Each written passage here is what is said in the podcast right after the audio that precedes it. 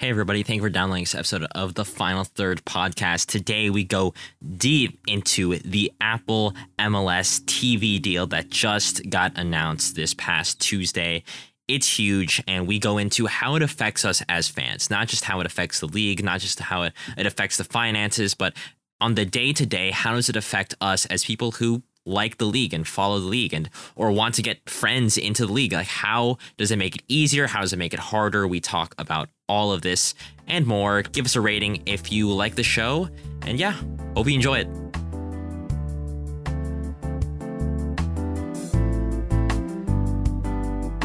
Hello, and welcome back to another deep dive episode of The Final Third. My name is Jack Seepersod, and I'm a fan of Chelsea, Minnesota United, which we're going to get into tangentially relate uh, today. Uh, Atalanta, the French and U.S. national teams, and the Slovak national team. Uh, and I'm joined here today with AJ Tabura. yes i know the french national team isn't doing too well for you so No, that kind of not really. sucks i can actually say the same for one of the teams i support which is you know i am filipino i've been supporting the philippine national team especially during their afc asian cup qualification and uh they they really sucked it up it was it was very bad uh, all we need to do was get either win our group that consisted of mongolia yemen and some palestine Mhm. or we can get second place and just be not the worst runners up. Out of Uh-oh. all the groups, we just had to be the second place team that sucked the second least. Like we couldn't just suck the least, but we sucked the least because we couldn't beat Yemen, and that's pretty embarrassing. So cringe, cringe, cringe. But I'm also a fan of the U.S. national team, which really went, which went pretty well against El Salvador considering the conditions. Like I don't know, Con- Jack. considering we got CONCACAF. you know. Yeah, considering that once Pulisic stepped off the field, you couldn't tell that he was wearing a white jersey. You would have thought that he came out. You couldn't some, tell by minute 30 Yeah, that he was yeah, literally. white jersey. L- l- like you saw him and you're like, oh, I didn't know that the U.S. men's national team released a, a brown third kit. That's im- that's impressive. Nope, that's just mud. Uh, but again, fan of Minnesota United and West Ham United as well.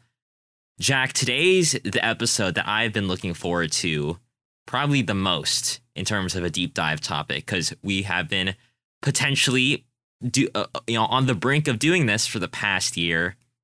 It's also uh, a topic that has actually been pretty widely suggested to us uh, from some Twitter uh, followers and Twitter users telling us, like, oh, a TV deal for MLS is coming up. You should talk about that. But we wanted to wait till it was official. And now we have an official word about the MLS TV deal. So today we're going to be talking about it. But we've already been doing some talking about this on Twitter.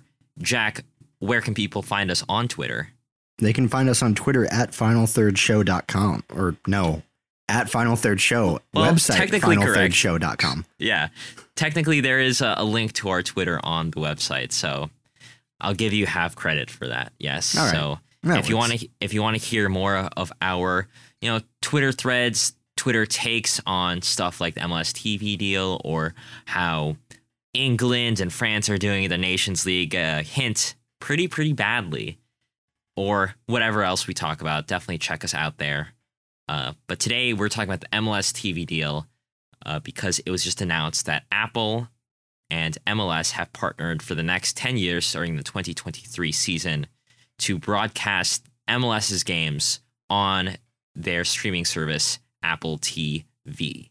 And we really wanted to talk about this in a way that not everybody necessarily is. There's a general way of looking at it. There's a way that uh, there's how it affects the, the league itself that's cool and all, but obviously, as you know, us trying to find a niche with this discussion, I think it's really important to talk about how this affects us as fans because that is what most of us are. I don't think most of us are going to be on the field. That'd be kind of crazy. Uh, so, how will this TV deal affect your viewing experience and everything else that comes with it? So, today we're going to talk about, I think, three categories that really encapsulate what it means to, you know, go into this new TV deal, and we're going to be grading them. And Jack, can you can you go possibly through uh, the three categories that we will be grading this this uh, new TV deal, A through Yeah. F? Well, there's three categories. First is fan experience, you know, as we talked about, the bulk of what people are going to be experiencing.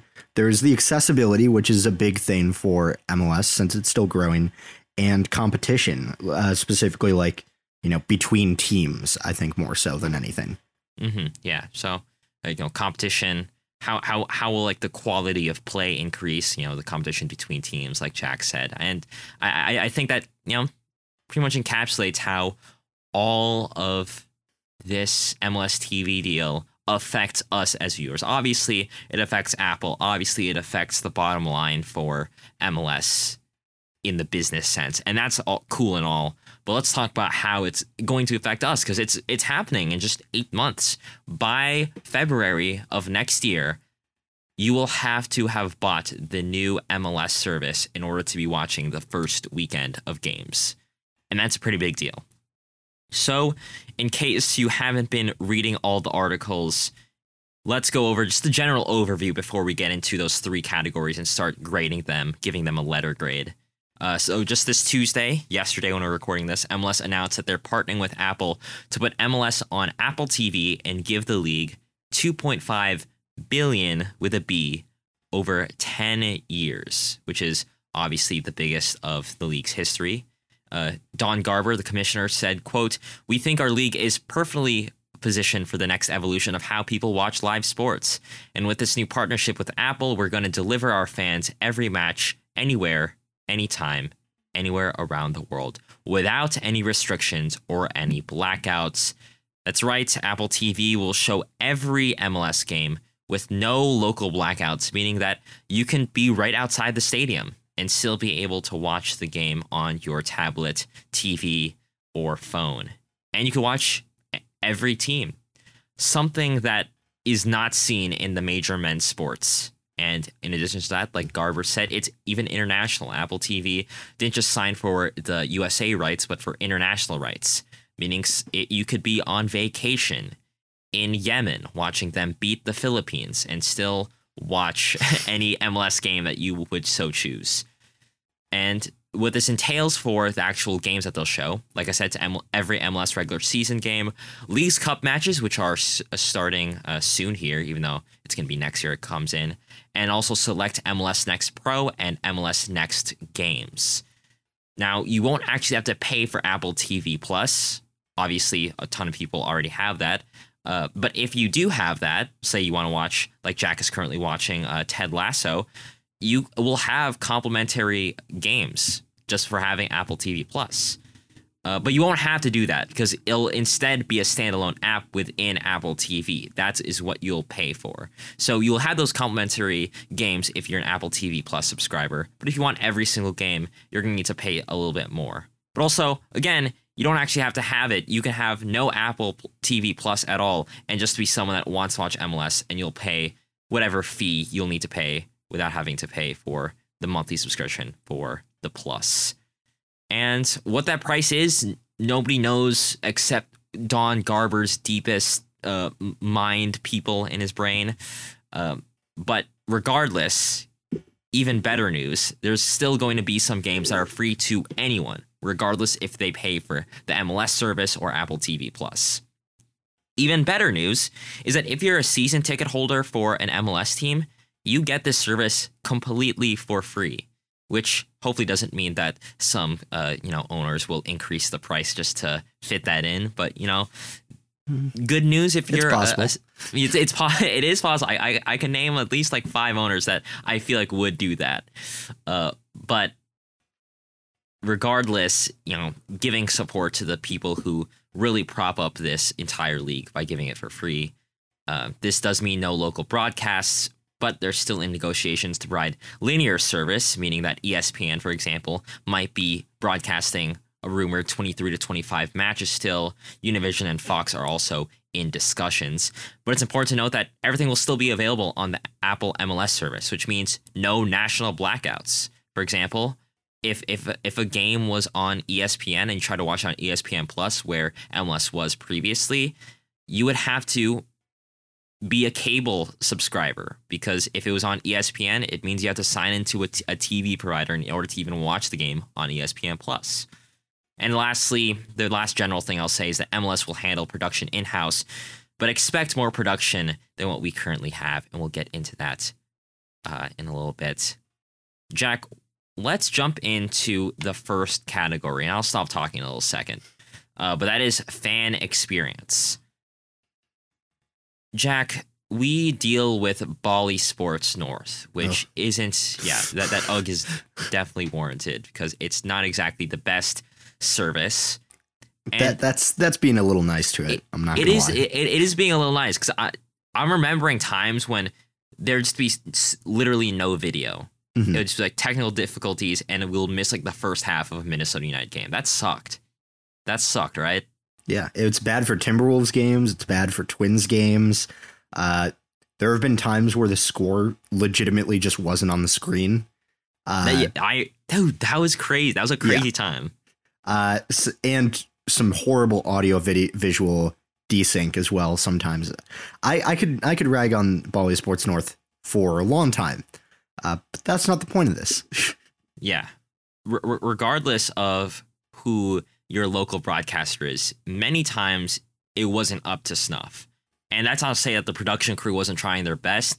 It was just either investment or just the technology capabilities of uh, the local broadcaster just wasn't great. I can, I can think of, you know, to talk about Bally Sports North a little bit more, just times when the entire production did not even really seem professional. Like the, the audio of the the commentators or the audio of the analysts in studio would still be playing even though they were fading to black for the commercial and then the commercials wouldn't kick in it would just be black but you'd still hear like like like uh Mar- Marnie Gelly Geller whatever her name is for uh, the Timberwolves just keep on talking Yep. and you're like I don't think this is supposed to happen I don't think this is supposed to happen so, but that's why fan experience is so so important because it keeps you engaged. That's the bulk of your experience is not necessarily going to be watching the game. It's going to be watching the score bug, watching analysts. They go, That's a big part of your experience as a fan when you're watching. Uh, and so MLS is trying to increase that quality by making sure there's no blackouts. Watch it anywhere, every single game, 1080p, which while it's not you know 4K as many people probably want, is still a step up from the 720p or sometimes 480i that MLS MLS games used to be streamed on, which is crazy. Because Jack, what year is it? Let me check my Uh, watch. yeah, it's 2022. It, it it's it's 2022, and the, and Fox and ESPN their broadcasts sometimes looked like I was watching the 1966 World Cup final. legitimately, legitimately. Uh, there's also going to be streamlined start times. They announced that almost every single game, bar for some you know stadium restrictions, will be on Wednesday or Saturday nights, providing on like Saturday nights, for example, six straight hours of soccer, meaning that I don't know. For example, uh, there could be a game starting at 3 p.m. Eastern time, 5 p.m. Eastern time, and then 7 p.m. Eastern time for like like uh, just just a slate of soccers, and probably also excitingly a whip around show for those uh, familiar with things like the NFL Red Zone, uh, the Golazo show for uh, the Champions League group stages, the U.S. Open Cup whip round show that Football America has put on, or the Decision Day show that MLS always puts on. Basically, like that, where there'll be multiple games going around, and they'll just go to like this game because like, oh, a goal got scored or someone got sent off here.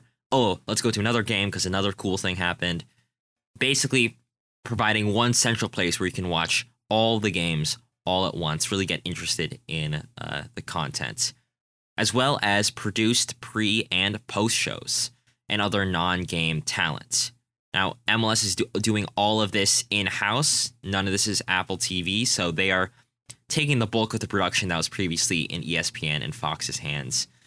And uh, you can listen to the broadcast crew or si- simulcast your local team's radio broadcast, which does mean that there will no longer be local broadcasts, which means no longer will there be local commentators. Uh, that's the bulk of what I wanted to say there.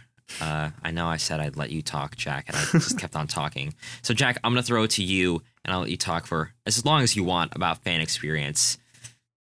Give me a letter grade. Tell me what you think about all all these compared to the status quo. Like, how would you grade this deal in terms of the fan experience?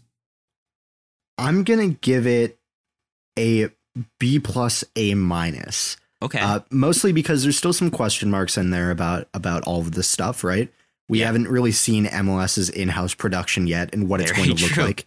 Oh, So can I can I say we have seen them for MLS Next Pro, and if True. it's anything like that, we're in for a very bad ride. yeah, so that that's the that's the thing. Like I, I uh, understand. Yeah. there's some question marks about that, which you know is kind of a big a big deal. The production value of these games, hmm uh, but beyond that, the fan experience seems like it'll be pretty good. Uh, being able to have a bunch of additional content is huge. Uh, you know, because there will be people who will post stuff on Twitter or go on YouTube and find that stuff. But for everything to be in one centralized place, I can imagine like uh, you know, maybe you'll finish up a game and then right after that it'll be like, okay, here's a suggested uh, I don't know, player interview from the from a player on that team, right? So that's great to have all of that in one place. Scheduling also great uh, to have everything on like one day. Uh, it it could be it could be bad for some people, but for for diehard fans, you know, that's great. There's just two days where there'll just be soccer, and you and you can sit down in front of the TV on those two days, and you know it kind of gives you more time to do other things because watching soccer is a long time commitment. So It literally Uh, is. Yeah. so there you go. That that that's kind of nice, and I like the idea of a whip around show. Uh, I'm not actually familiar with the NFL Red Zone because uh, okay. you know that I don't watch the NFL that closely, and uh, I only the team that I used to cheer for, I only cheered for to make everyone in Minnesota mad. You can probably make assumptions based off of that. Mhm. Uh, and yeah, uh, bro- the broadcast and commentator quality could be good. Uh, I'm kind of sad about the about thinking about no local commentators because yeah. my question is, does that mean for Minnesota United, no Cowan Kyndra, or That, because that's very concerning to me.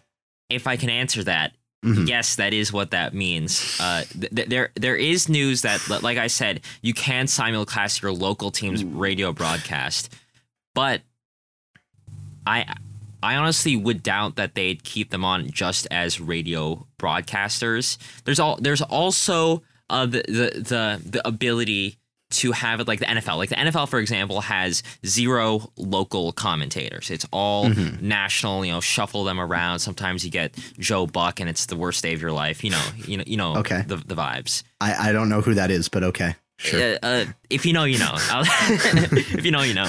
Uh, but that isn't to say that there isn't local, you know, experience in the pre and post shows. So before and after Vikings games, they'll have sometimes local people. I'll talk about, oh, the Vikings need to do this, do this, do that, whatever, whatever, and then maybe. Because you can simulcast the radio broadcast, you can keep on listening to them, and then they come back and it's the post show. I don't know. however- This this might drop down to a B or a, or a B minus now. For No, me. I don't know. I, I, I, I definitely uh, know what you mean. And guess what? You- You're not the only one that thinks that because uh, Pat Murphy uh, of uh, SB Nation and Massive Report Columbus Crew was actually wrote, wrote an article about how this does suck for good commentating crews. Minnesota's, I think, is one of the best in the league. You have Orlando, Columbus, ours off the top of San head, who- Jose uh, also. I love watching their highlights because their commentators are great. Yeah, exactly. These are skilled commentators that might legitimately be out of the job if they don't get picked up by MLS to be one of the uh, 10 to 14 broadcast crews that will be shuffling around the nation. And that does kind of suck to lose, you know, people like Cal and Kyndra. So does suck. Yeah. Does suck. Uh, if for for those of you who maybe that doesn't ring a bell for, if you if you watch any Minnesota United highlights, the the overly British man who who hypes up every single very, goal, very British. yeah, but it's great. It's his commentate his commentary fantastic. Uh, so yeah, I don't know that drops it down a little bit for me because I like a lot of the other stuff, but I don't know. I I like ha- having like those local commentators because then you know like they care about the team, They do. right? And I I, I like that. I I like that instead of just having random people come on and then I just thought of I just thought Alexi Lalas. What if he's one of the commentators? Right.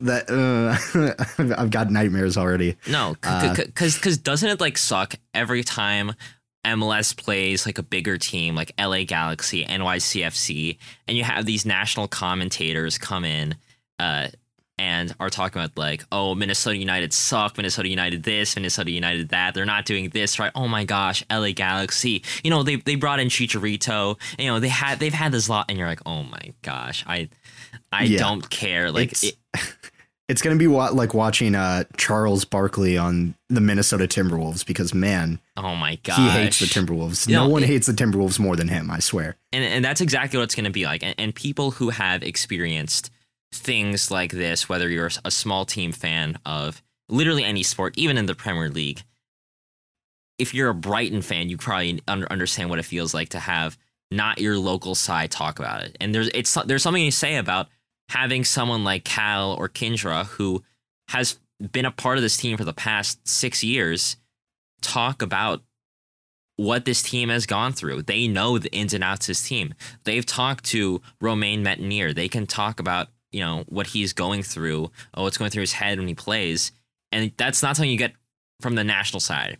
You might, there's a chance that it'll be less biased on the national side and maybe higher quality. And you- you'll actually also get to know stuff about the other team as well. But if that's not what you're looking for, which is, I'm to guess, what a lot of people aren't looking for, they just want to support their team, it definitely takes something away from this entire deal, which sucks. Yeah, and honestly, those national commentators, they're going to be biased towards the big, most successful teams. Yes. That because hey, it makes the most money and makes the most people happy, probably. Uh, so they're going they're going to be all over LAFC, LA Galaxy, Oh Seattle. Sounders, yes. uh, Portland Timbers, maybe, uh, NYCFC, probably.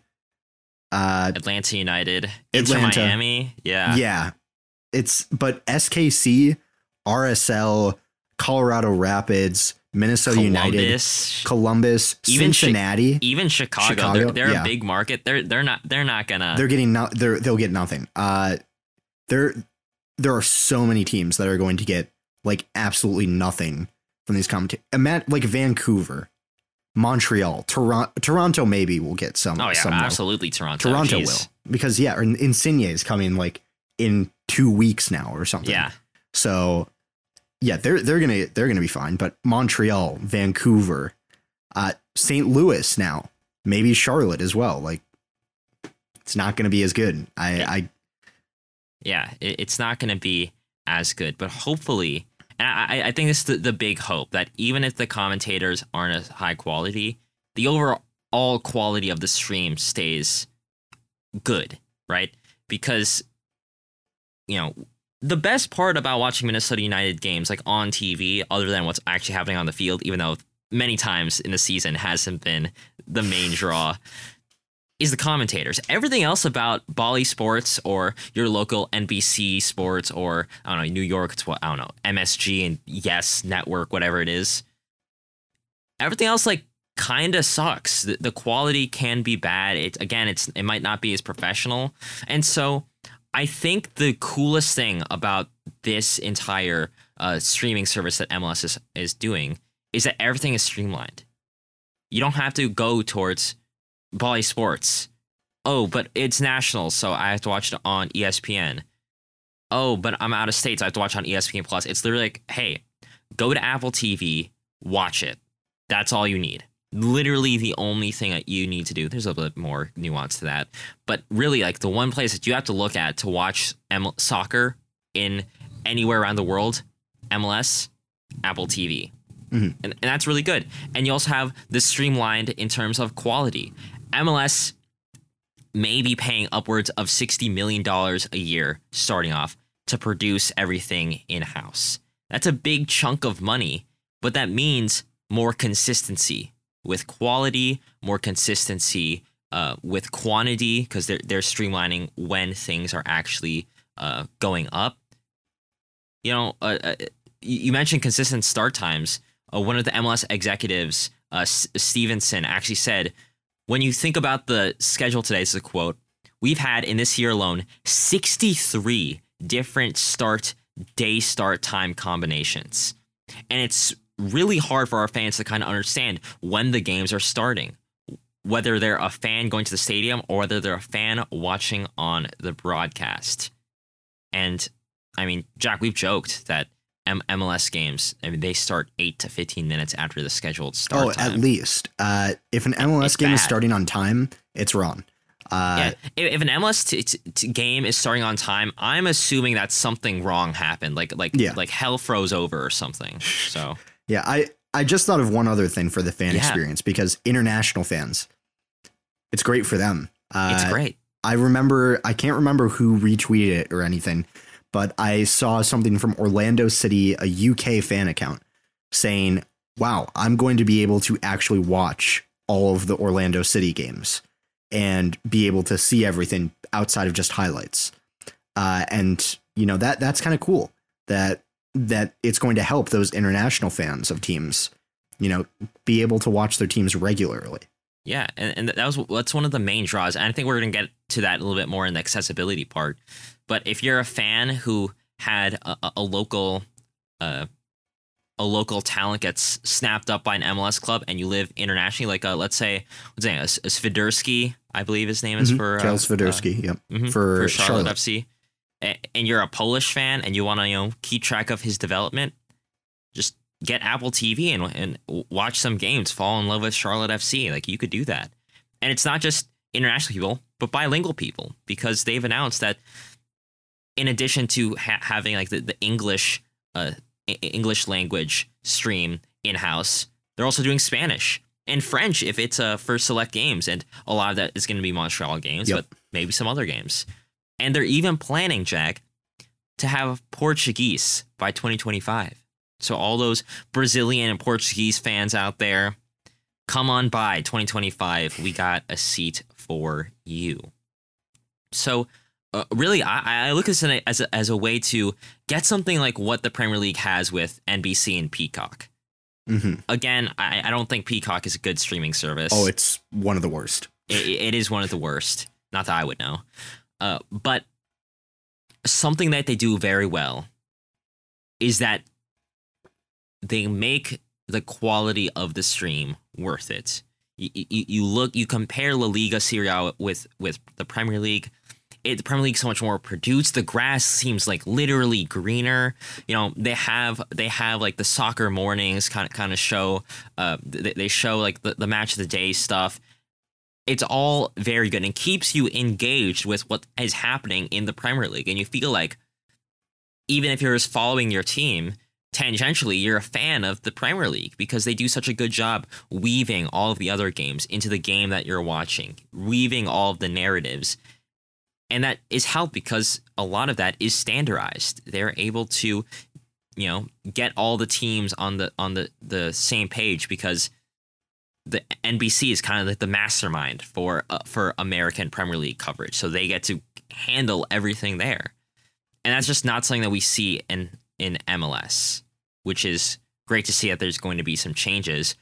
I'm really excited for not just the whip around show because I am a big fan of things like the Golazo show or the NFL Red Zone, but also just the pre and post match shows. I, I can I can count so many times so many times I can't even fit them on, on my fingers, on my hands, that a game on ESPN would just finish abruptly because they had to get to like volleyball.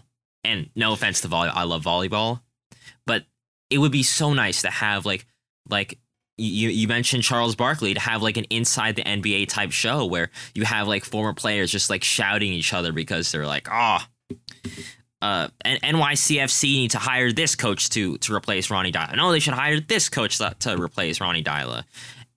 You know, because that that's what I want. I I- I want people to to to to talk about what we just saw instead of having to rely on Twitter or uh, or just news sites to cover it. Because really that's what a lot of, of people want. I don't know. I, I I got some more stuff to say, Jack. But anything else on fan experience? Uh, no, I don't have anything else on fan experience. All right, cool. Well, uh, one of the things that I, I wanted to bring up was the fact that on, on top of like you know the fan experience of having higher quality uh, streams, like visually being able to watch as many games, I think the most significant news here is the fact that MLS is handling all of this. And it also because it also means that they're not just handling the game stuff, but they're handling all the non-game stuff. Which means that they could potentially have space for these post and pre-match shows. And also just like MLS talk shows. Um and that's not something that, that we necessarily saw with ESPN and Fox. I I cannot tell you how many times I would watch Sports Center. I'm sorry that like I, I can't believe I just said I watch Sports. I don't. I, I, I promise. I I am under the age of thirty. I promise. I'm sorry everybody for saying that. Uh, but I can't count the how, how many times I would turn on Sports Center and you know watch your show, and if they brought up soccer, it'd almost be in jest. It would be a joke that they were talking about soccer. Literally, only Taylor Twellman, when he was on ESPN, would talk about soccer in a serious way. And that sucks because one of the main reasons people enjoy soccer is because of the drama around it. And not just soccer, but sports in general. I'm a huge F1 fan. I, I have been since 2016. And even since then, I can't tell you exactly what all the details specs are for engines. I, I, I, I can I can tell you some other things, but I can't tell you that. So why am I still interested in F1? Because I could tell you the drama between Charles Leclerc and Ferrari right now. I can tell you what crazy things happened between Max Verstappen and Lewis Hamilton last season. Because there's drama and there's a story being built because the, the shows that Sky Sports would show talked about the narratives they talked about the storylines. People watch sports for the storylines. Why do people care so much about the NBA? It's not just because it's high quality. It's not just because it's exciting to watch. That's part of it. It's definitely it's, not because the refs are good. It's definitely not because the refs are good. That you're right. You're right though. Sometimes the games suck. Mm-hmm. Sometimes the games are blowouts. Sometimes the refs call a million fouls against against Karl-Anthony Towns and the Minnesota Timberwolves choke another lead. Yep. Right. And and th- that's what that's what happens. And yet people still watch it because they saw that on on on ESPN, on Fox or wherever that Draymond Green was talking mad ish to Boston, saying that they'll beat them, and now he sucks, and that's something that you want to watch. they, they want to watch uh, Steph Curry because he's about to break a three point record. They want to watch Jordan Poole and Jayson Tatum go at it because there's this huge narrative. And it's the same thing with soccer. Why do people watch? I don't know. What, Jack, why did I wake up at like 7 a.m. to watch Burnley play in like April or March or whatever? It was because it was the first game after Dyche got sacked. I wanted to see how they did. You know why? Because I, I was watching YouTube videos about how that sacking was going to affect Burnley. And it really did affect them. And it, uh, it, it did. It did. But people watch stuff because of that. And so if MLS can tap in to some talk show to be able to create content outside of just games and talk about Insigne is coming to Toronto, what does that mean for the league? Go beyond what, what what's just like said by by everyone else on TV and talk as in depth about the league and how it'll affect the league as content creators on the internet do. And that's all I have to say about that. It's, it's gonna be a huge thing I never got gave my grade. I'm giving it I'm giving an A because I think that once we move past local broadcasters and the sadness that is, I- am sure uh, unless they just want to move on to a different experience, I would bet a lot of money that Cal and Kyndra will find jobs with MLS. It sucks that they won't call for Minnesota United, but I think that this fan experience is probably the best part about this entire deal. I don't trust it enough yet. I'm I'm still sticking with I'm I'm gonna say it's like a B to B plus. And and that's that is completely okay. not everybody's going to be on board with the actual, you know, once you're in the service, what they see. And that's okay. That's okay. I'm also excited for the consistent start times because, geez, does it suck not knowing when any anything's happening? There's a game happening right now, and I had no idea. Yeah, there is It- one happening right now. Yeah. New England versus Orlando, I think. Yeah, it's Wednesday right after an international break. I I wasn't expecting it. I'll be honest. Ugh. All right, Jack. Let's talk about accessibility.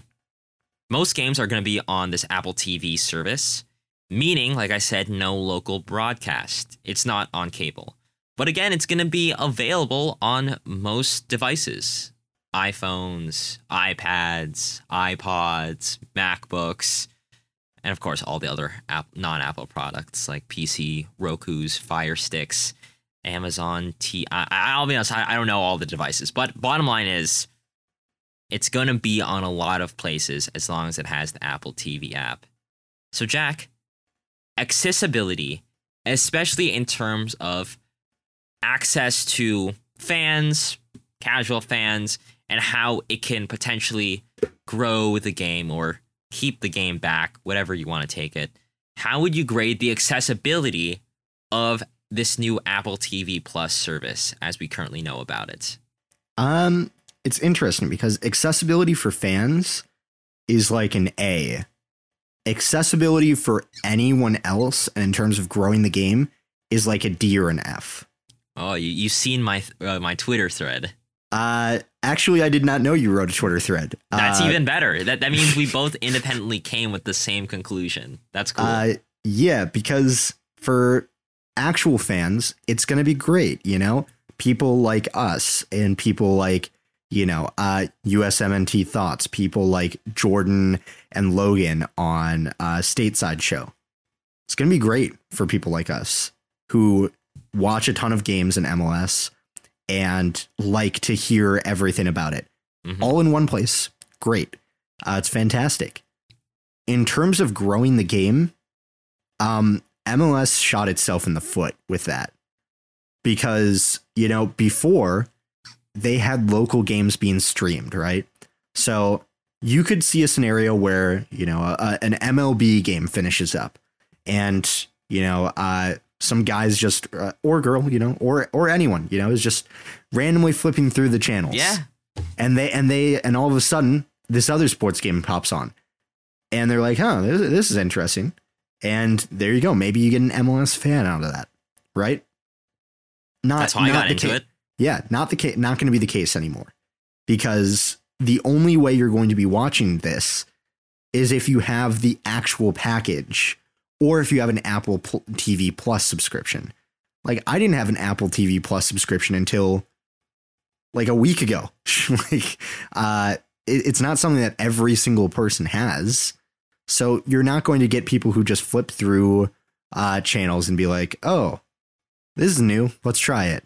Uh you're not going to just get random sports fans into it because if it's behind like a package with a paywall the people who are going to buy it aren't going to be people who are like you know i want to try like watching a game right? It's going to be people who are like, I want to watch all of my team's games. It's going to be people who are already into it. People who are kind of on the fringe, it's not going to appeal as much to them. And yes, they can still get some games streamed for free, but it's not as many opportunities for that. and you still have to look for it. It's still going to be on Apple TV, and and if you you don't have Apple TV downloaded, or you know y- y- y- you have to like look for it, that's still a barrier for entry. Yeah, or like people who don't have smart TVs. There's still plenty of people who don't, I'm sure. Yeah, Uh, they got like, dumb TVs. yeah, exactly.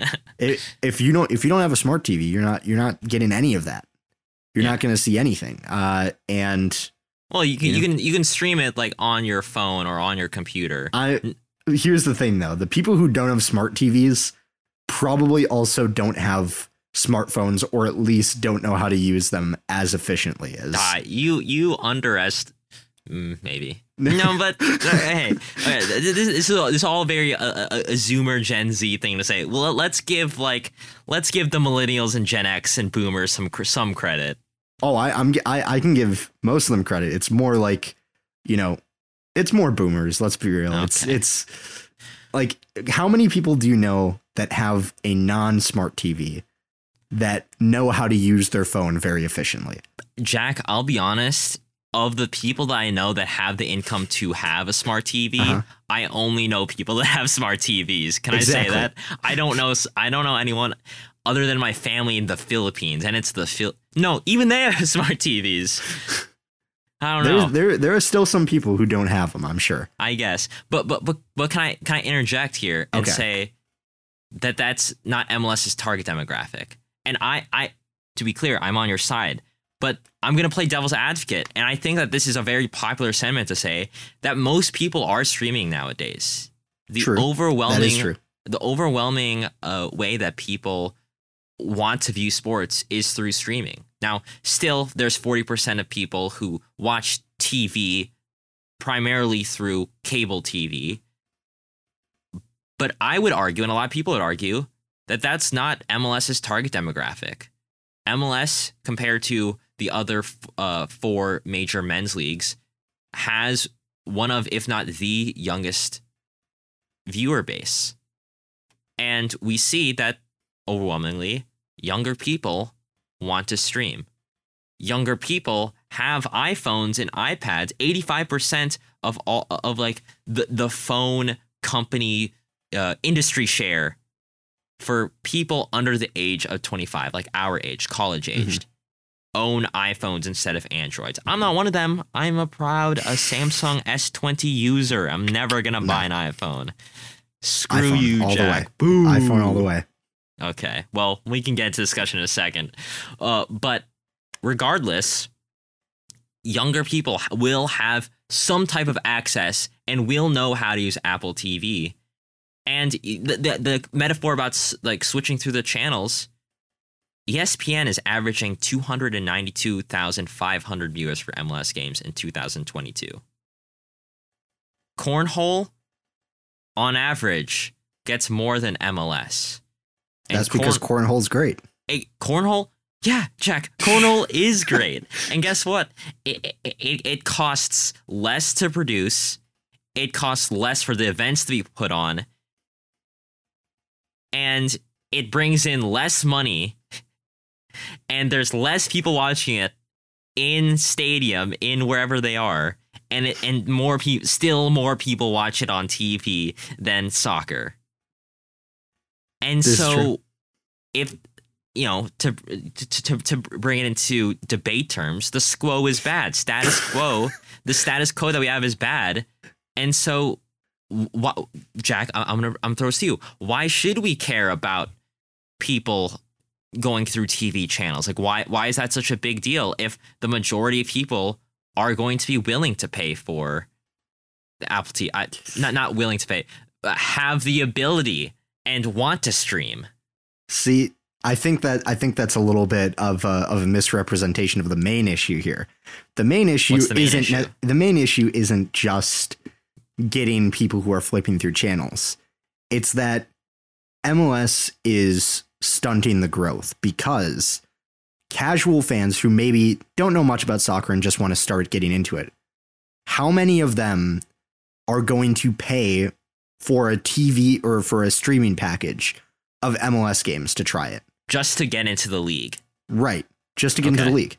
Who who's who's doing that? I, I, I probably wouldn't. Exactly. So that that's the issue. You're you're putting it behind a paywall and making it very difficult for to get people into the sport. Like this could have this could have been really good, I think 2027. Like this model would have been great after the World Cup. And, But in the and maybe maybe they're World making Cup- that bet. It's a 10 year deal. Maybe they're making the bet that the streaming, which is like growing exponentially, continues Mm-hmm. to grow exponentially so that the largest like market share is going to belong to streaming when it comes to people's eyeballs. Maybe, It- but it's a long deal. I, I still think that there's a, a bit of a risk. You know, uh, I, I agree. I agree. and I feel like it's going to hurt the growth a little bit because there there are times where you could just like go, you know, like uh, for for most times, if I was going over to like a relative's house, right, and I and uh, Oh, You know, yeah, I, I know exactly where you're going. Yep, and something else just finished up. I could I could turn to a channel and be like, here's an MLS game, right? And Jack, I've done that so many. I, I, I've Yep. done that with uh, my girlfriend's parents. We were, we were just like watching, and I, I turned on the Minnesota United Vancouver Whitecaps match. That that one uh, game that we got screwed by like a phantom penalty. Do you remember Yep. that one? Yep, I remember that one. And and I got him hooked, and now he wants to go to a Minnesota United game. Oh, uh, look at dad. that. Yeah, Look at that. How how is that happening if uh because in another I scenario? just pressed the cu- I pressed I pressed two nine whatever to get to Bally Two- Sports North. I think it's like 298 or something on mine. I I don't know. I just I was just pressing random buttons. I don't know. yeah, but see that that's the thing. Like you can't just do that. Like uh think, thinking about like uh trying to get anyone into it or just like you know, there I, I have a feeling that people can relate to this where you're you're going over to someone else's house. You don't really know the people there that well. It's something that like maybe your parents are dragging you along to. You just want to go down somewhere else and turn on the TV there. Are you speaking from just- experience right now? Well, maybe a little. When when was the Uh, last time this happened? Was this last week? Uh, was it maybe a li- maybe could, could potentially be? Uh, Okay. you, you just want to turn on, on the TV and maybe watch an MLS game? Not happening. Not uh, happening. Not happening because I mean, technically, you could log into like your own Apple TV subscription. Yeah. but- you, you, hey, you better pray they have Chromecast so you can like uh, Yeah. put that put that stuff on the TV. Exactly. But if they don't, no, Screwed. it- it's, it's it's not happening. You're not getting the- you're not getting the same reach, and I I think that they're that they're really going to hamper their growth. Uh, this sport has not grown. It's it has grown quite a bit. Uh, I think This- it's like the fourth. It, I, it surpassed hockey. I think Yeah. in terms of like popularity among younger viewers, and I think baseball as well. Uh, I think it's, It's- like the it's- third among the youngest Uh-huh. demographic. But this league hasn't. Right, exactly. And I think that's going to harm growth quite a bit. Yeah, I, I I think so too. Especially like like I said, you know, I was playing devil's advocate, but forty percent of people who watch TV still primarily use cable TV. And again, yeah, to convince people to watch their local soccer team, and watch every game, to say that oh, the barrier for entry is eight dollars a month, might be eighty dollars for the season. That's really tough especially when you consider that people are already paying for other services. And so if they want to they, they have to already know that they are committed in order to get in. And yes, there's going to be like local, not local. There's going to be select matches on Apple TV that's free for everybody. But let's be honest, that those are going to be the LA Galaxies, the Toronto FCs, the LAFCs, the, the Inter Miamis of the world. That's not going to be the local team and what matters for, you know, SKC, Minnesota United. It's getting people to the stadium to watch. And guess what? That's just not happening when you have the barrier for entry to watch on TV so high. I got into Minnesota United because I looked up where to watch it and found out that it was on was that on 45? It might, no, it was on My 29. It was on My 29 back in 2013. And I was like, sick. Well, uh, we have that. We have cable. We, we have direct tv or whatever it was. Turned to 29. Watched Minnesota United play like Indy 11, New York Cosmos. And suddenly I was hooked, right? There you go. Because let's be honest, we, we, we, I can talk about demographics all I want. We can talk about demographics and how most people want to stream, young people want to stream. It, it's the third highest, uh, wa- most viewed sport in terms of uh, the 18 to, to 35 demographic. But demographics don't say everyone. Demographics are not everyone. For for just just to just go off that same example, if I had to convince my parents to buy a whole new service because I did not have a disposable income. Spoiler: a lot of people under the age of eighteen don't have a very disposable income. Mhm. I barely do still. So essentially, when I have to pay for all these services, but regardless, uh, if the parents aren't receptive to buying MLS, Apple TV Plus, whatever, then you might just lose a fan because they can't, you know, watch dedicatedly.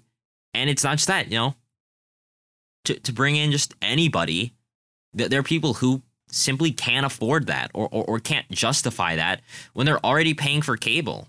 And if, if most of what they watch, like i- i- if if if they're already a soccer fan, you know, just one step over from being an MLS if they are an American soccer fan who likes the Premier League, who likes Liverpool, for example, in order to watch all of the Liverpool games possible, they have to buy Paramount Plus to watch the Champions League, Peacock to watch all of uh, uh, their games that aren't shown on cable, USA Network. They have to have a cable network to to get USA Network. And if they want to watch the cup games, FA Cup, EFL Cup, ESPN Plus. Those are four different services they have to pay, probably more than $100. And now they have to buy another service that, again, is just MLS. They're not buying ESPN Plus, and it's like, oh, there's MLS. But like for me, example, I'm also a college basketball fan, so I can also watch that with ESPN Plus. Oh, I'm also a La Liga fan, so I, I'd watch that with ESPN Plus. Or since I you know follow Liverpool, I'll watch the FA Cup matches, and you know since I haven't, I'll watch some MLS Cup ma- uh, MLS matches. No, if you're a soccer fan, you already have to like MLS tangentially in order to watch and and buy into this service. That's huge. That is a huge barrier to entry that I think is completely underrated because everyone that's talking about this is already MLS fans. Everyone talking about this is already middle class, has a disposable income, is dedicated enough because they're on Twitter, on Reddit. But that's not the case for everybody. And I, I, struggle to see how this is anything than, well, I'm not going to say it, it- it's a complete miss, but and it's not a home run either. It's somewhere in the middle where the accessibility, if you're already dedicated, is great. It's like it's like a pop fly. I don't know why I'm bringing all these other sports metaphors, uh, but since you know Apple TV also has uh, Major League Baseball, it's like a pop fly, and you don't know if uh if, if if they're gonna catch it. I don't know anything about baseball. You know you know the vibes. You know the vibes. yeah, though. yeah. I don't know. It's tough, and there's there, there's so much more beyond that. Bars, Jack. N- n- not, neither of us are very big bar people, No, not really. especially sports bar. I will I will never go to. We go to the U of M. I'm never gonna go to Sally's. I am Oh, never going to not. Sally's. And- anyone near the U of M knows exactly what we. Or what Yeah. we mean by that. And if you if you've ever gone to college, just imagine like the worst of the sports bars, and you just use that as an equivalent, right? Yep. But guess what? A lot of people do. I've met people who love going to sports bars like that because that's where they they ingest, digest their sports. And imagine how difficult it's going to be to go up to someone already, you know, I want to I want to watch uh, Minnesota United play Chicago Fire. You're going to get laughed out of that place. and and like in like half of the bars in America, that's going to be the case. Or they're to they're to be like, "No, maybe later, I don't know." And it, it's not it's it's going to be very hard to fight for TV bar space. Yeah. Now imagine you have to say, "Hey, can you switch out of this cable thing? Do you guys have Apple TV, by the way? And not just Apple TV.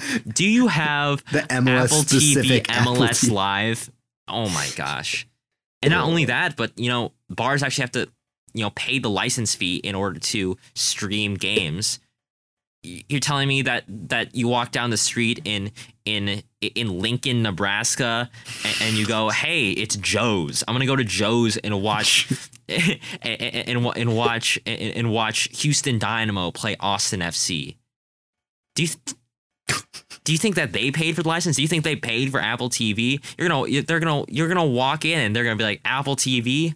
I still use a rotary phone. What are you talking about? Like that's that's what's gonna happen. And so and so I understand that that not everybody goes to bars.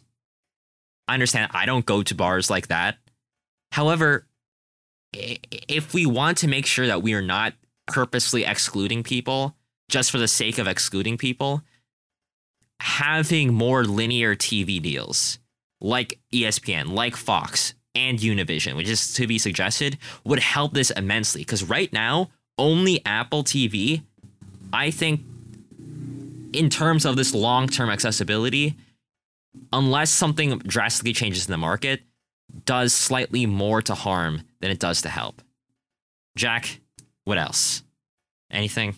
I no, I agree. It's probably going to do more damage in the long run for getting people into it, and uh, all that kind of stuff. And also, I, I might add, there is only one ex- acceptable sports bar, and it's Buffalo Wild Wings. That that's that that's that's the most no. I also disagree. wow, wow, no Buffalo Wild Wings. No, no, I I am not a big uh, spicy wing kind of guy. I also don't like their wings in general. So I'm sorry. You- see that that's two strikes right there. No, you don't like wings in general, I don't. I, don't. like- I don't like their wings. I don't like Okay. their wings. But you don't like spicy wings at all either. I, I I'm not a big spice guy. I'm sorry. Man. Hey hey. Uh, there's no way the guy that doesn't like noodles is talking to me about not liking wings. I cannot like wings if you cannot like Okay, that's noodles. fair. Th- That's the rule. fair That's the compromise. rule. Fair compromise. uh, seeking a fair compromise, I think if there's anything that the accessibility does right, and the reason why I'm actually not going to give it a D or an F, I'm going to give it like a B, is because there's a lot of there's a lot of ability to use Apple. We haven't even talked about this. Apple's huge. You have an True. iPhone. Yep. I have an iPad. Android. First of all, bad part of the accessibility. There's no Apple TV app on Android. I and, and most of the time when I watch an stuff, iPhone. I'm not getting an iPhone, and screw anyone that forces me to do that. I'm sick and tired of of this. Android is better, and Not to watch MLS on in the future. that I was about to say that is a huge issue in accessibility that I have to watch on my computer or watch on my uh, PS4 because hey, a lot of people, especially older people, have Androids, and so you you- we have to figure something out to you know get the MLS app on Android. But you know, a lot of people do have iPhones, and just imagine, right? Uh, Stevenson, that one guy, uh, MLS executive I mentioned, said very specifically that the amount of synergy that can happen is crazy. Because Apple is a huge multinational corporation. Let's say he he puts example of someone uh, they, they sign a very prominent Colombian player. Suddenly, they can use the Apple global distribution system, Apple News, Apple Health and Fitness, Apple Watches, Apple Music, integrated with their marketing scheme.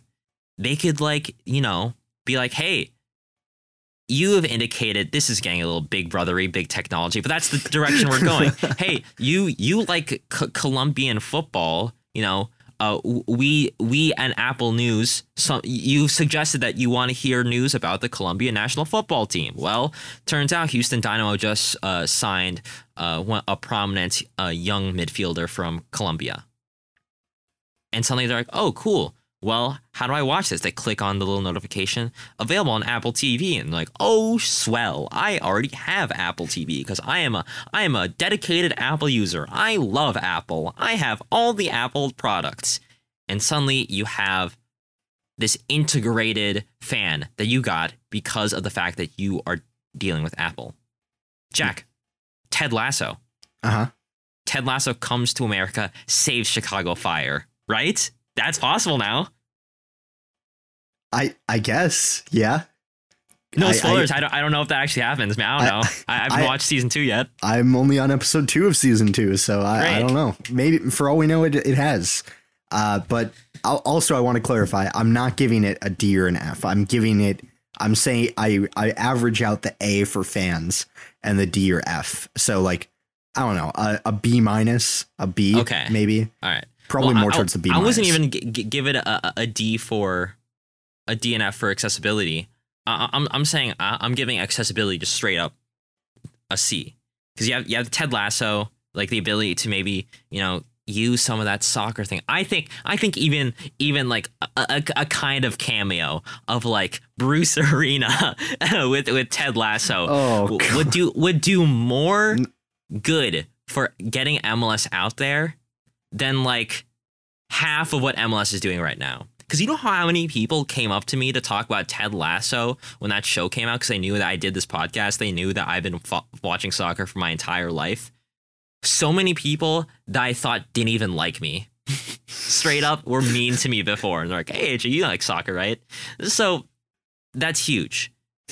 And to bring it to to make some more sports metaphors, Jack, have you ever heard of the show uh, Drive to Survive? It's a Formula One show. no, I have not. Okay. Have you ever heard all or nothing? That's soccer. Ev- yeah, yeah, all or Yes, nothing. The, the, the. Tottenham, the Tottenham, Oh, yeah, that, and, okay. uh, Juve, I believe. Uh, I, I. Arsenal are having Ar- Arsenal having right? one. Yeah. or uh, Sunderland till I die, stuff like that. Yep. I've heard of that. You know, uh, I, believe most of those are Amazon. Uh, Uh, Sunderland till I Die is Netflix, I think. okay, that that so Amazon is uh oh the All or nothing. Yeah. Netflix that's also Drive to Survive, F1, and uh, Sunderland till I die. Imagine that, but for MLS. The reason why Sunderland has some international fans, the reason why F1 their American appeal literally skyrocketed. I was there before that, so I'm a, I'm a real fan. Just saying, just saying. But imagine, right? LA Galaxy, all or nothing. Because it's not going to be called all or nothing. It's it's LA Galaxy. Give it your all, or something like that. Something something stupid title. Because that's all all sports uh sports titles have to be stupid. But that would do a lot to grow this league because again, people like storylines, people like drama, people like narratives, and if you show the behind the scenes, which let's be honest, Apple Apple knows how to make shows. They have uh they have that that one show, uh Severance or whatever. Uh they have Ted Lasso. They know how to produce things. They can definitely produce like a reality TV show esque show featuring an MLS team, right? They could. Min- Minnesota United and the fall of Adrian Heath. There you go. That's your next title. That's your next title. It's a bit of a mouthful, I'm not going to lie. But uh, all or not, all or nothing, or Tottenham, whatever. That's also, you know, it's it's all stupid. It's like all the titles are stupid. Let's just compound this. This Drive to Survive. That's corny, but it does the job. The Fall of Adrian Heath. There you go. But uh, yeah, again, that's great outreach for for people who you know might not be interested in watching any like any one game. Like someone turns on RSL versus Philadelphia Union, they're not going to know what's going on. They're like, why why is this why is this team in the middle of Mormon country called Real Salt Lake? true. What's ro- what's Spanish or royal about anything in Utah? Nothing. No offense, Utahians, if that's the right synonym for you guys. Utahns? Yep. U T A H N S. That's worse. Whatever. but uh, whatever. It, it, it would be good for the game if people who aren't interested in just jumping into soccer had a little bit of an explainer. Like, this is the history of uh, LA Galaxy, and this is their quest to get the sixth title now that they signed literally every possible designated player because they're so desperate, right? That kind of introduction, that kind of narrative introduction would be huge. All I'm saying. All I'm saying. All right, Jack, finally, let's talk about competition. How will this affect the competitive success, the competitive parity, the competitive quality on the field quality that MLS puts out? So, just a little background. The existing uh existing deal ta- th- once everything is said and done, because obviously not not every single dollar made from the TV deal goes to the teams. MLS takes some, and then beyond that, uh, it gets split into the teams, and then beyond that, it gets like put into the salary cap, whatever. But the existing after after all everything that's taken from MLS is about sixty five million dollars a year. Split that between uh, the teams. When this deal was signed in 2015, there were 20 teams, so it's about 3.25 million dollars a team. Uh, or now that there is 28 teams, it's about 2.32. This new deal is about 250 million dollars a year. Uh, that's about 8.62 million dollars a team. Very big jump. And once you consider the fact that we're definitely going to hit 30 million by the end of this deal, or 30 teams by the end of this deal, and the fact that you have to take some money out, it evens out to be about seven million dollars a year per team. That's big. Obviously, it's not like 100% game changing, but that is a big jump to go from 2.32 to about 7 million. $5 million jump for each and every team. Jack, in terms of the competitive on the field product of MLS, because we are going to be watching that, how would you grade this TV deal? I I th- I ah, I'm not I'm not one this is the part I'm not as sure about because Okay, me you too. know I I think it's going to increase player salary caps because I believe And- the I- current I, I, I got CBA. stats for that too. Yep, the it. current CBA does have a provision in there Mhm, where mhm. it will increase their the salary cap, which theoretically should produce more competition because teams can sign players who would previously demand a higher salary and you know maybe they can get more players on their bet like their benches will increase in quality because that's something that we've talked about a lot in terms of like compared to Liga MX where Liga MX doesn't have this salary cap so they can sign a bunch of players and their benches are about as good as a lot of MLS first teams. So, you know, that that's that's a big deal. Uh that that could be a big deal. Uh in terms of the actual competition between teams, I, I I don't know how much it's going to be affected because they're still going to be playing their games. I mean, yes, having more money for the teams can improve facilities, uh, it could improve training grounds, but if even if that's all even, there's still inherent advantages that other teams have, whether it's like Right. funding from their owners or other things like that. So it it doesn't necessarily move the needle that much, especially if it's entirely even, uh, because that just means that theoretically everyone should get the same amount better. Yeah, I, I actually don't know if it's going to be even, but you're right. Like five million dollars is a lot, but also if you're Arthur Blank of Atlanta United and you're signing blank checks, no pun intended. I mean, five million dollars will be a drop to the bucket for you. Yes, it's a lot of money, but that's like that. That's like one big signing, or like that could be like one half of a big signing. Yeah. which is significant. That five million dollar increase, but still, it's not like I said before going to be a game changer. So, uh, and I, I should say, of course, with the linear deals like ESPN, uh, Fox, that could still happen. This TV deal can balloon up to three hundred million dollars, which is when people were saying like, "Oh, expect only one hundred fifty, maybe two hundred million dollars," is huge. It's game changing in terms of that. But again, on the field, you know, only about twelve point five percent in the first two years of money made after I believe the hundred million dollar mark will go to the salary cap. Will go to the players. That's a provision in the CBA, like you mentioned. After that, the next two years, it's twenty five percent. So all in all, when you do the math, I think Sam Stejskal and uh, Paul Tenorio did a piece on this, and they said it was about nine hundred thousand extra dollars into the cap space, which is decent. I- I'm forgetting what the actual cap hit is right now, but I, I would I would probably guess that's around a 25, 30, 35, 40% increase to what the, the cap is right now. Maybe not 40%. Uh, Somewhere around that region though. And so that's a pretty good raise for a, a lot of non-DP players. That that's pretty good. That that can get you uh, an extra like equivalent TAM level player. But that's not huge per se. However, the TV deal is nothing to, to scoff at because it is the sixth biggest soccer TV deal in the world. And yes, of course, of course, like when you consider the fact that, you know, we have more teams than the average league, whatever, but it's like the five biggest leagues. And now with this, MLS has jumped over the Brazilian league to be the sixth biggest soccer league. And even in the US, you know, it's not it, it, it's not huge uh comparatively uh but you look at the current uh media rights deals between sports league and american broadcasters. So this is just american broadcasters. It goes nfl whose annual revenue is geez 10 billion dollars. Wow. And that's starting next year. That is Yeah. wow. Wow. Oh, wow. Okay. Wow. Jeez. Jeez. Thrown off a little. Yeah. Uh, it goes NFL, NBA, which is only 2.6 billion. Wow, NFL. 2.6 billion is the second place. Wow. Okay. Jeez.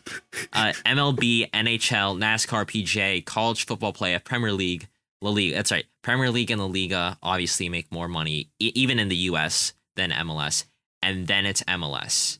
And this was for the 2015 uh, TV deal. They've only took in about 90 million uh, gross, I believe is the term to use for that. But now that they're 250, that means they jump over La Liga. Let's go. And so that's a that's one jump, but, but still, it's pretty significant. So again, it's not going to be game changing. That money does bring us up and it allows like teams to invest that money. 5 million dollars that can that can upgrade some of your facilities. Th- that can pay for a lot of your staff salaries. Maybe you can like t- completely like upgrade your your staff or hire more staff. That's awesome. That's great. All just from existing as an MLS team. But the biggest thing, and really the, the, the last thing I'll say about competition, is the fact that if anything, it's a step towards the right direction and it gets us movement towards revenue sharing. Because once a certain number of subscribers is reached, revenue sharing begins, which is a huge incentive. Basically, that $250 million a year, that's the minimum. If MLS starts bringing great subscribers, great numbers for Apple TV, that number begins to grow, which makes it imperative that MLS puts out a good product and that Apple TV pays to market and pays to, you know, get Ted Lasso to say, go support uh, Vancouver Whitecaps or whatever. They're great. I don't know. I don't know what he'd say. but it's it, this is this is the first time in this league's history that they have directly tied the revenue of the league with the cap space. That has never been done before. And so my hope is that now that they have shown that they're okay with raising the cap space, that that continues. And I think that is the biggest thing that this has done for competition. Obviously the 5 million dollar extra dollars has helped. But this this notion, this this concession that yes, the cap space is not an unmoving, undying uh undying thing. We are not we are not fundamentalist about this. The cap space can increase, especially one to one with revenue. That's huge. And it gives us the theoretical uh, precedent to continue pushing for revenue sharing with MLS to go to M- to player salaries and increase that cap space and improve competition. Kind of long-winded to say that it's not a big deal, but it is in the long run. That's where I stand. Jack, that's all I have to say about competition unless you have something else. I've got nothing else to say because as I said, I you know, if if it is, I, I will say one other thing. If it's okay. even in terms of like, you know, splitting the money between the teams, then it's there's no change really. But if it gets split up in a non-equal way based off of some other metric, like like standings, standings, or if it's by like you know share of who watches each game, that would be unfair. I yeah, think exa- be, I think it would be standings like the Premier League does. Standings could standings would make sense, but if it's something like that, then I have a lot of worries about that because yeah. for standings wise, you're basically pushing down bad teams even further. Yeah.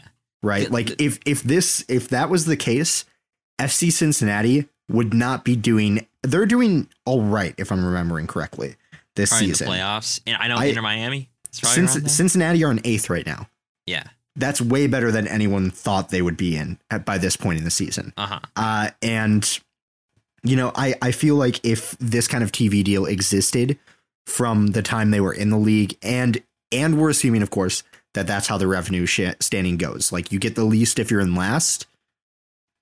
Cincinnati are nowhere near the this level uh, because every single year they're put at a disadvantage or or like are harmed a little bit. So unless it's equal, yeah, do better then. I don't know. I, well, that, that that's like that's like saying. Uh, saying to someone like while you're taking like you're robbing them like man pay for your bills.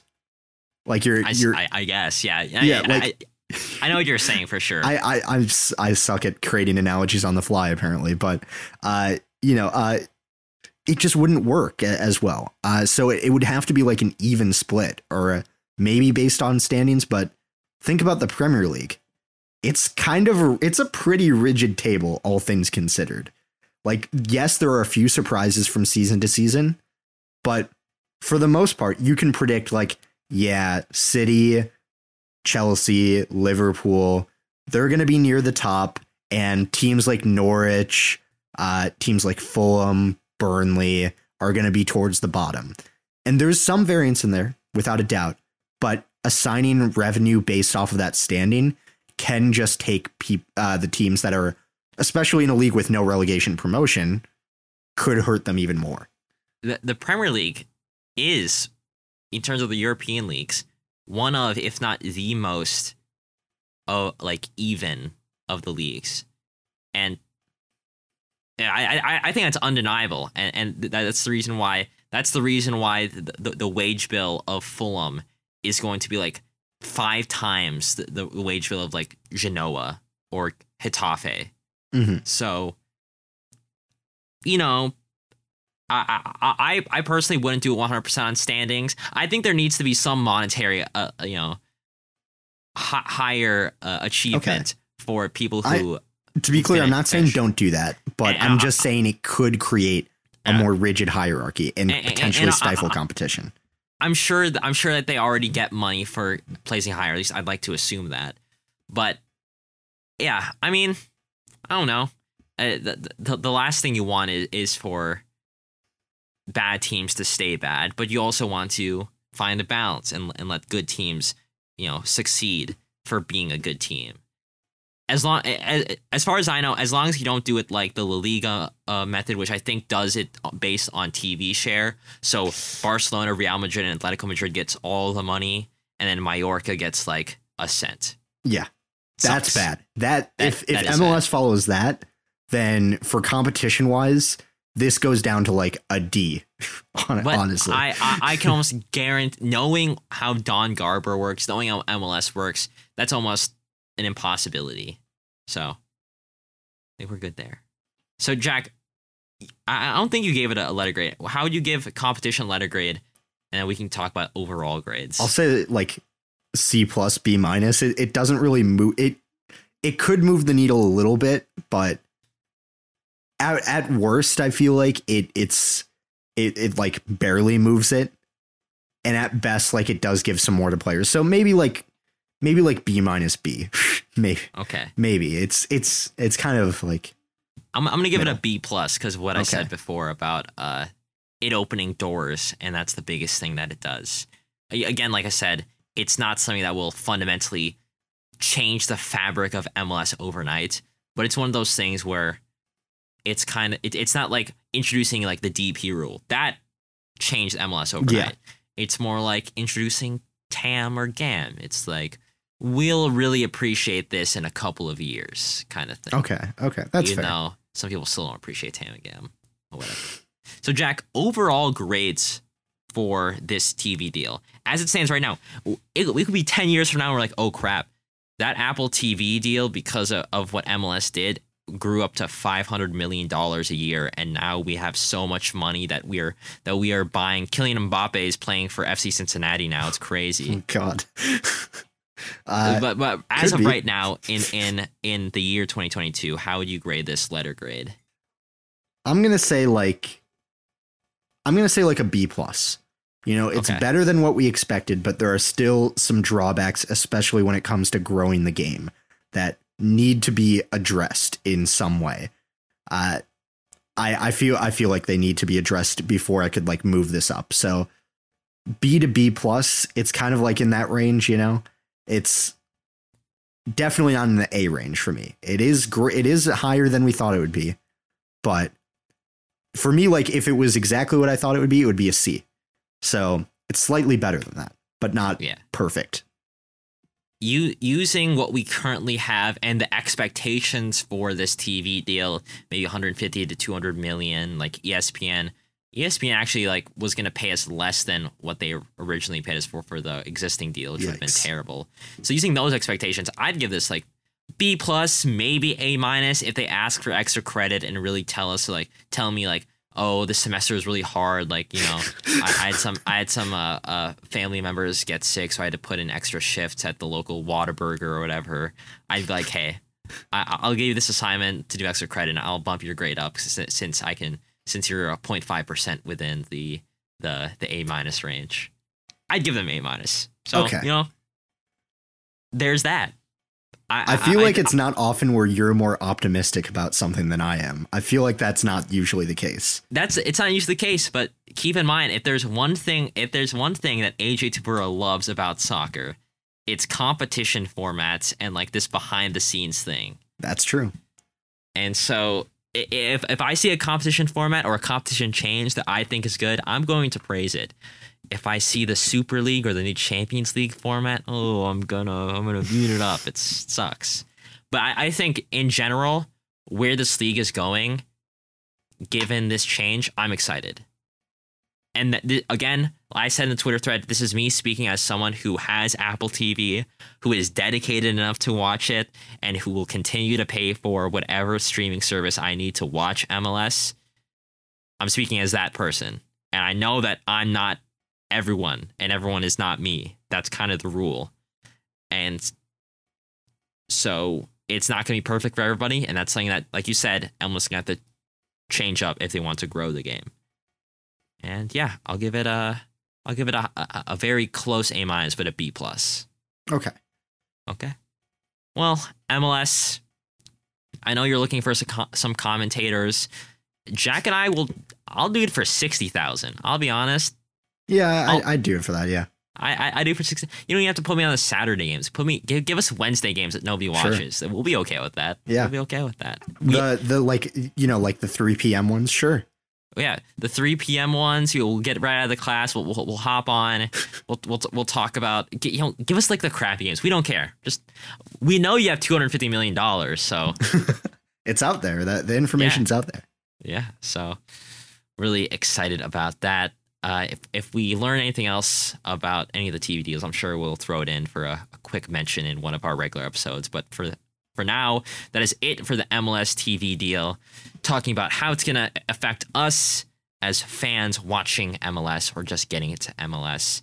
Jack, if people want to hear more about our takes on all things soccer, where can they find those takes? Uh, they can find those on Twitter at Final Third Show.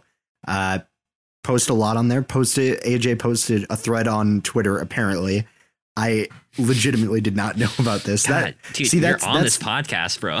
see that's the great thing about Twitter. You never know who's actually tweeting, and half the time, the other one of us doesn't know we're tweeting, and occasionally we'll tweet at the same time with the exact same thoughts. So you know, uh, why why not follow it? Follow us on Twitter for that. Yeah, I- I should say that uh, my, my girlfriend DM'd me on Twitter uh, one of our tweets, and she was like, "You wrote this one, didn't you?" And it was me laughing at England, and I was like, "Of course it was, of course." Uh, I, but if you I, want- I would have laughed at England Yeah, too, and yeah. England deserved to be laughed at right now. So Ex- it's fine. exactly. Well, don't get too high on your horse, uh, Okay, Mr. yeah. France national team. Uh, I tried to take the the pressure off them. I tried. All right, yeah. Well, the Philippines isn't doing good, but also the Philippines doesn't have Kylian Mbappe, so Well, yikes. Yeah, that's true. I can't. I can't. I can't even produce anything near a comeback for that. Yeah. All right. Well, if you want to, you know, one stop shop for all things Final Third Podcast, finalthirdshow.com. For that, links will be down below. We'll see you guys this Monday for a news and predictions episode. Probably talking more about transfers, uh, some pretty big uh, managerial transfer shakeups that are happening uh, around the world, as well as regular transfers. And we'll see you guys next Thursday for, I know we said a U.S. men's national team episode this week, but probably a U.S. men's national team uh, deep dive next week. All right. Uh, we'll see you then. Same time, same place. See ya. Bye for now. Uh, tell your dad. Uh, you know the vibes. All right. Good.